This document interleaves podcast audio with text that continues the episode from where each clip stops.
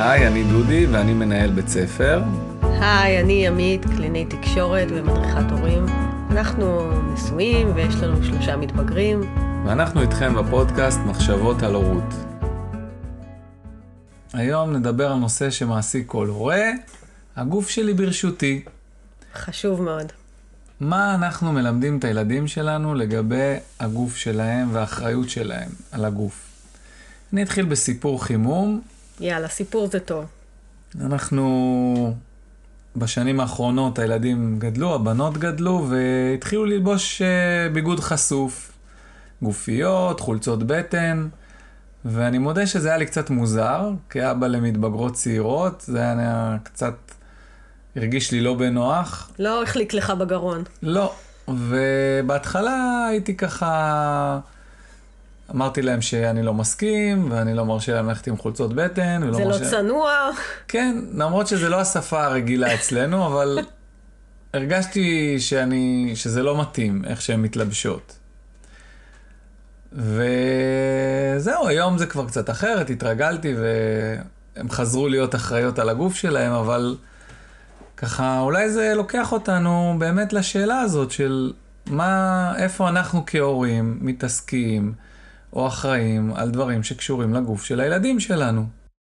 כן, אני חושבת שחשוב לשים לב בעצם לגבול שעובר בין הגוף שלנו לגוף של הילדים שלנו. אני חושבת שאולי באיזשהו מקום אה, זה מתחיל מזה שהתינוק היה בתוך הגוף של האימא, ואז הוא יוצא, ועדיין יש איזו תחושה שזה משהו אחד, אבל ככל שהילדים גדלים, בעצם צריכה להיות נפרדות.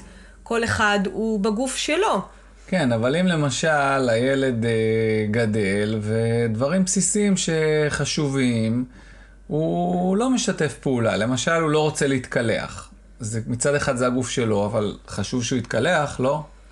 אה, נכון. אנחנו מדברים רגע על לשים לב על הגבול בין הגוף שלי לבין הגוף של הילד, ולהיות מודעים למה הילד מרגיש בגוף שלו כשהוא רוצה להתקלח. אולי הוא לא מרגיש בנוח עם המים על הגוף, אולי קשה לו המעבר הזה בין יבש לרטוב, אולי התחושה של המגבת אחרי זה ושל הניגוב היא קשה לו.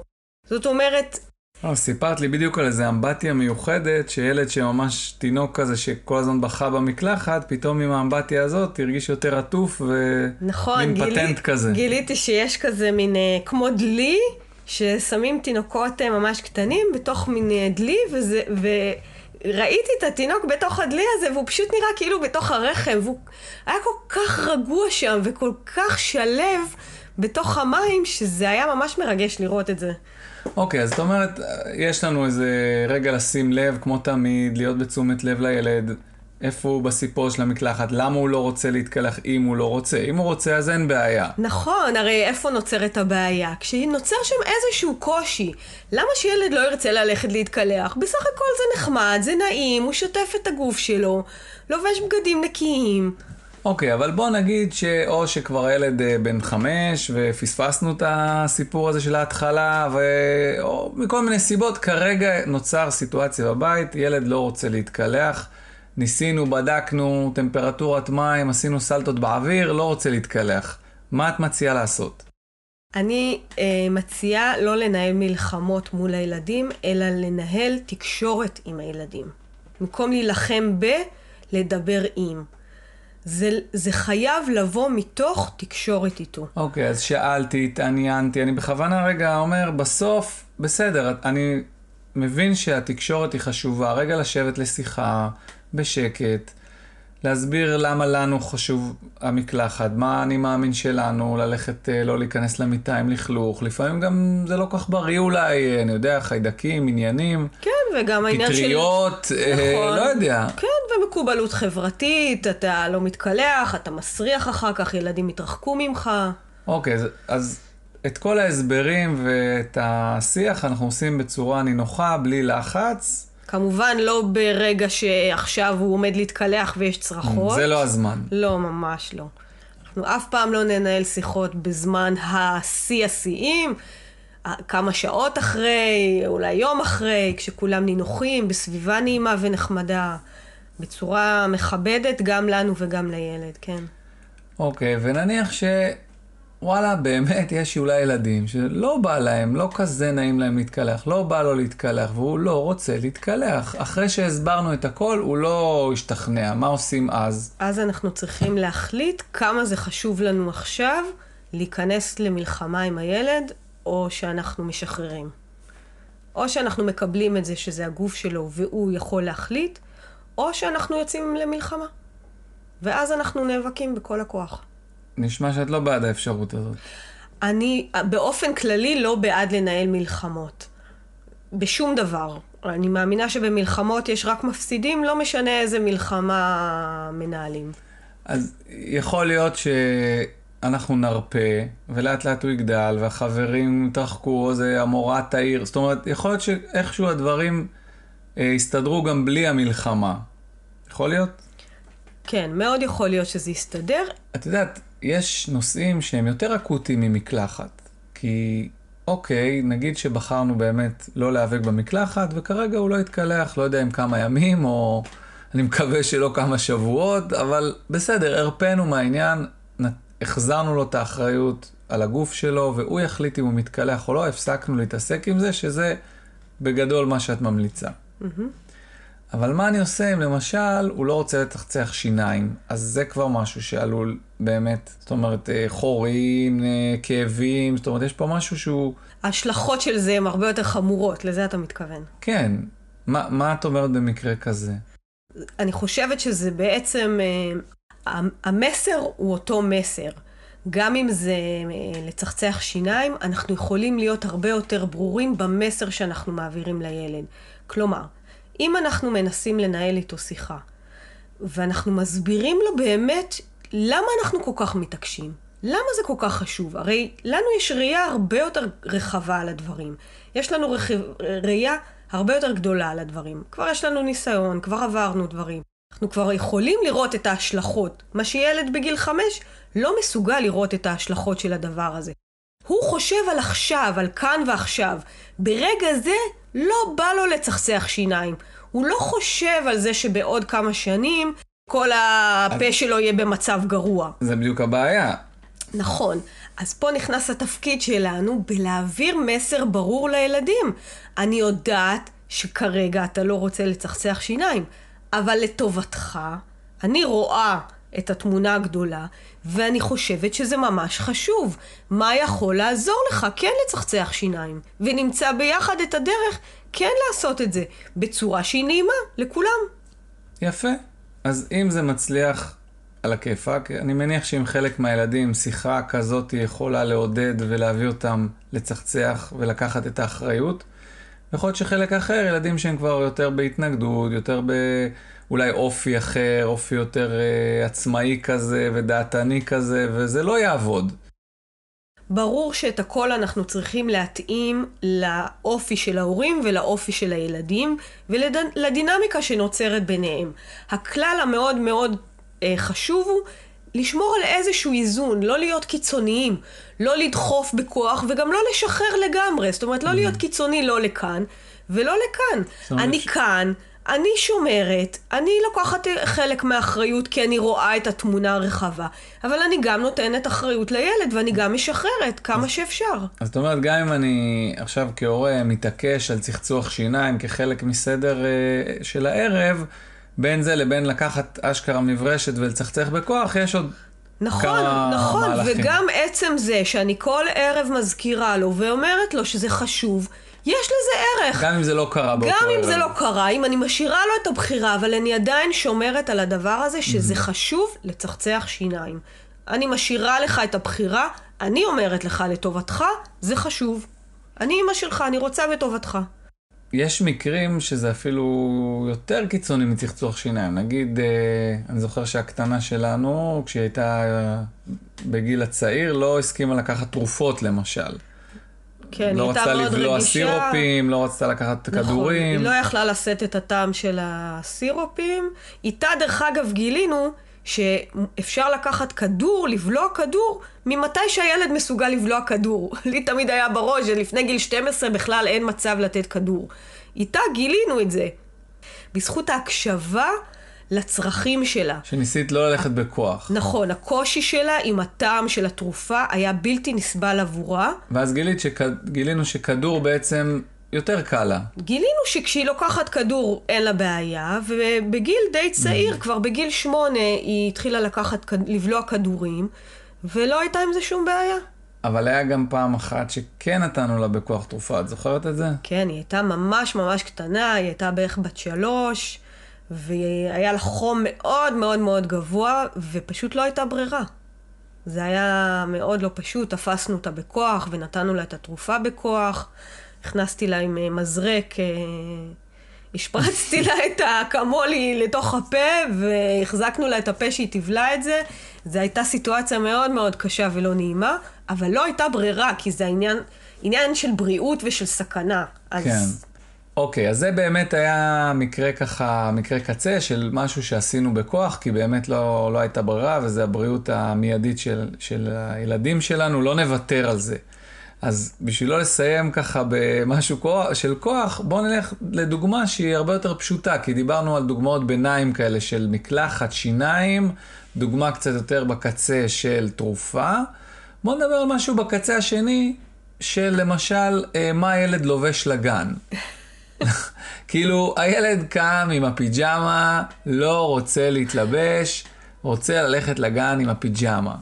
או רוצה ללכת בן שרוצה שמלה, או לא יודע מה, משהו לא מותאם, לא, של, שמוזר או חריג. אבל זה הלבוש שלו. זה משהו שנראה לי יותר קל לשחרר, לא? אני בטוחה שיש הורים שזה יותר קשה להם לשחרר בעניין הזה. לי באופן אישי היה מאוד קל. אני, זה מצחיק אותי, כי היום אה, כשהנערות אה, מסתכלות על תמונות כשהן היו קטנות, אז הן אומרות, מה, אימא, איך נתת לנו ללבוש את הטייץ הזה עם החולצה הזאת? זה כל כך לא הזה. מתאים. מה זה הטייץ הזה בכלל? ואני אומרת להם, בנות, זה לא אני נתתי לכם ללבוש, זה אתם בחרתם ללבוש. כי באמת אני מאמינה שהם בחרו מה שבא להם. הם פיתחו את ה... את הטעם שלהם. את הטעם שלהם בבגדים, הם בחרו מה שהם רוצות ל- ללכת איתו. זה היה דברים שיותר חשובים, אם זה נראה אופנתי או... הם היו כל כך מבסוטות מללבוש, מלהסתכל על הארון ולבחור מה ללבוש. אז כן, אז אפשרתי להם את זה, כי למה לא? לי לא אכפת אם הן לובשות את הטייץ הזה ספציפית עם החולצה הזאת. זה לא שינה לי, ולהם זה היה נורא כיף. את יודעת, אנחנו מדברים פה ככה, הנושא שלנו היום זה הגוף שלי ברשותי, ודיברנו על לבוש ומקלחת ושיניים ותרופות. הסיפור הזה של לגעת בגוף שלהם, לתת להם חיבוק, נשיקה, יש פה גם איזה אישיו. ככה, האם לעצור את... למה את צוחקת?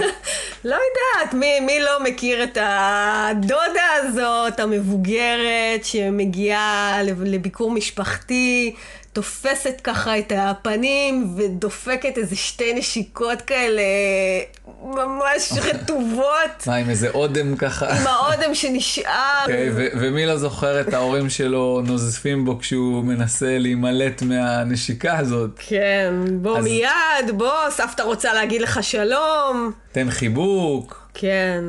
אז מה, אה. אוקיי, בסדר, אז מה, מה זה ככה... מה, מה כל כך נורא בזה? לא, אני אפילו מרחיב את זה ליום-יום. אני חוזר הביתה, אני בא, אני רוצה לתת חיבוק לבת שלי, כרגע לא מתאים לה, אבל זה... יאללה, תביא חיבוק. כאילו, מה, אבא בא הביתה, לא מגיע לו איזה חיבוק ונשיקה? Mm, אוקיי, צודק. אז כשבעצם הבעל בא הביתה, ואז הוא אומר לאשתו, טוב, בואי, תביא חיבוק, נשיקה, אולי גם קצת יותר מזה. אה, או, לקחת את זה רחוק. למה את מתכוונת? תחדדי רגע. אם לא, אם היא לא רוצה, אם היא לא רוצה עכשיו את החיבוק, אם היא לא רוצה את הנשיקה, אם mm. כרגע זה לא מתאים לה, אין את האופציה? רגע, מה שאת עושה... היא חייבת לתת? לא, את עושה חיבור מעניין בין הגיל הצעיר, ש... או, או משהו כאילו תמים וכזה שנתפס בחברה כתקין, כמו אבא שככה מחבק את הבת שלו למרות שכרגע אולי מנסה להתחמק, אולי לא בא לה, לבין גיל קצת יותר מבוגר שלכולם כבר ברור שזה או מישהו זר או זה, שכמובן לא היינו רוצים שמישהו יחבק או ינשק בלי רשות. אז עשית פה איזה חיבור שאני לא בטוח שהוא מובן מאליו, תסבירי. אני מלמדת את הילדים שלי. בעצם כל פעולה שאני עושה, הרי ילדים לומדים מחיקוי.